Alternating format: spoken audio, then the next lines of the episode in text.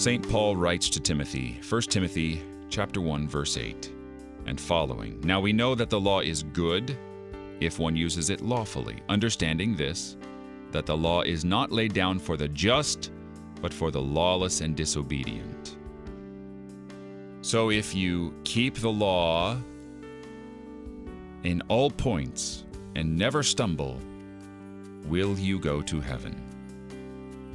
Absolutely not, for we have inherited from Adam something more terrible than breaking any of the commandments, original sin, and this alone would keep us from God, were it not for the grace of God in Christ Jesus.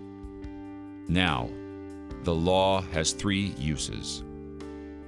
It serves as a guide, and as a mirror, and as a curb. It curbs us from injuring our neighbor. It shows us our sin, and it instructs us on what we ought to do. And yet, for all these commandments, the one fulfilling thing is love.